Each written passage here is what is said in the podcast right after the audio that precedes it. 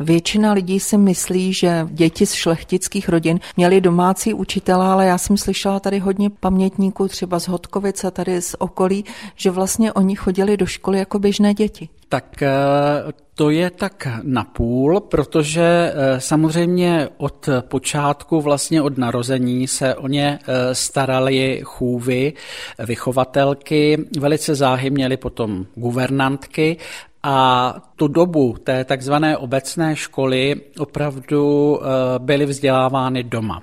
Měli svůj denní řád, kdy se dopoledne učili, odpoledne mohli trávit svůj volný čas a do Hodkovic opravdu dojížděli, ale tam byly vždycky pouze přeskušovány. Vím, že k tomu hm, je jedna taková krásná historka. Tu mi vyprávěla Joselína, která eh, je vlastně poslední žijící dcerou posledního majitele v příštím roce dosáhne věku, úctyhodného věku 90 let. Připomeňme, že žije v Rakousku. Ano, žije v Rakousku, v současné době ve Vídni a ona mi vyprávěla o své starší sestře Mabil, jak eh, jednou přijela na takové zkoušky, byla zhruba ve věku 7-8 let, to znamená, že chodila do druhé třídy asi. A pan učitel v Hodkovicích eh, se jí vyptával a dávali otázky z oblasti přírodopisu.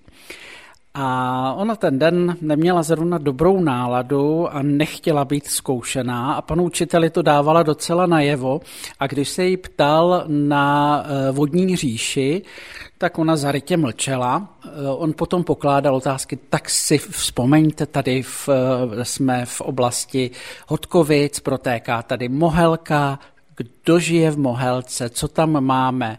A ona se na něho tak podívala s takovým posměšným úsměvem, mu řekla krokodýly. Takže to je taková úsměvná historka z toho vzdělávání. Jinak eh, samozřejmě potom také dojížděli do školy a eh, gymnázia třeba některé z těch dcer absolvovali v Jablonci, takže řada lidí na ně opravdu vzpomíná těch pamětníků, které, kteří měli vlastně tu možnost s nimi studovat.